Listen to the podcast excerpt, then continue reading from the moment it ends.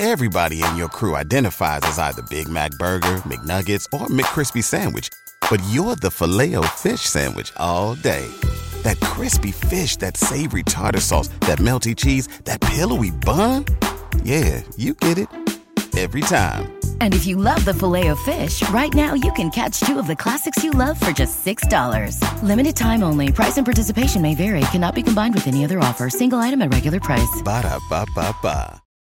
Darren has a degree in art and work experience as a laborer before, thus he has a good sense of 3D and aesthetics. Let's take a look at his journey. When he opens a task, he usually starts with going over it to have a quick feeling whether the car is in the middle of a busy road, say crowded with traffic of experiences, pedestrians and cars, or on a serene country road, nothing but just some vegetation.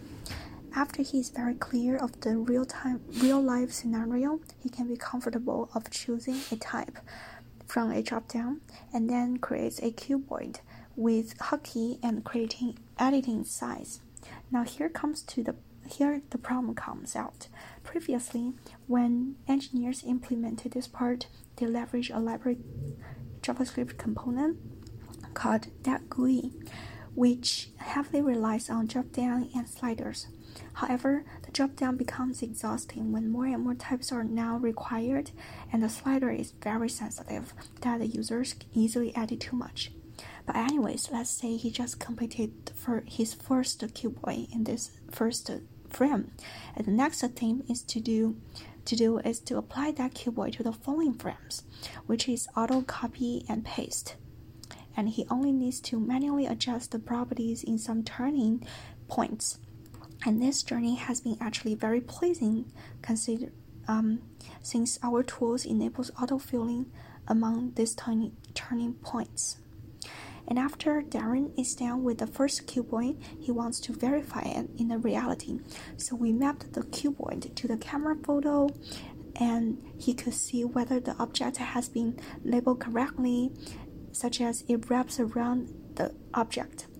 And if the object is out of our labeling scope, say about 500 meters, the cuboid in those frames should be deleted too. However, um, one problem occurs when all of the features were expanded. Cuboid list, camera view, zoomed view, etc. When that when those are expanded, there is overlapping because again, previously engineers didn't know that we were going to add this much features, so it's getting really crowded. After Darren found his way out and labeled the cuboid across our frames, and finally validates it in the camera view successfully, it's time to mark the next one, right? Let's say he just labeled the car. Now he wants to label a pedestrian. So he goes to the type drop down and change the from car to pedestrian. With some labelers, even an experienced labeler like Darren may make a mistake. Inevitably, is that he added a cuboid he just created instead of the incoming new cuboid. So what went wrong? It was because the tool has two identical looking sections, editing current versus creating new, and people get confused. Fortunately, Darren can undo that mistake and moves to the creating new section to edit the type. So from this journey, I saw three opportunities. One, I had to improve the efficiency of editing the properties, make it simple. Second, I need to reconstruct the layout based on a better thought, thoughtful information architecture and make it scalable. Third, I have to redesign the editing current versus creating new mechanism to prevent errors, as in the design principle. The second story mapping is about mentor-mentee experience. Since back then we have a relatively small group, and through trial and error, we found that assigning a mentor to every newcomer is very efficient and helps the newcomer to get the hang of the tool very quickly. However, that obviously do not apply to our current situation. In terms of time constraint, I will not go over the experience, but let, us take a look at the opportunity areas. First, newcomers have similar questions. Why don't we have a tutorial section or an onboarding experience inside the tool to reduce human cost? Second, we mentioned that the biggest pain point for the laborers could be repetitive work, no brainer work that will strike laborers' initiative after a long time. So why don't we cheer them up and send them kudos to let them know that we care for them?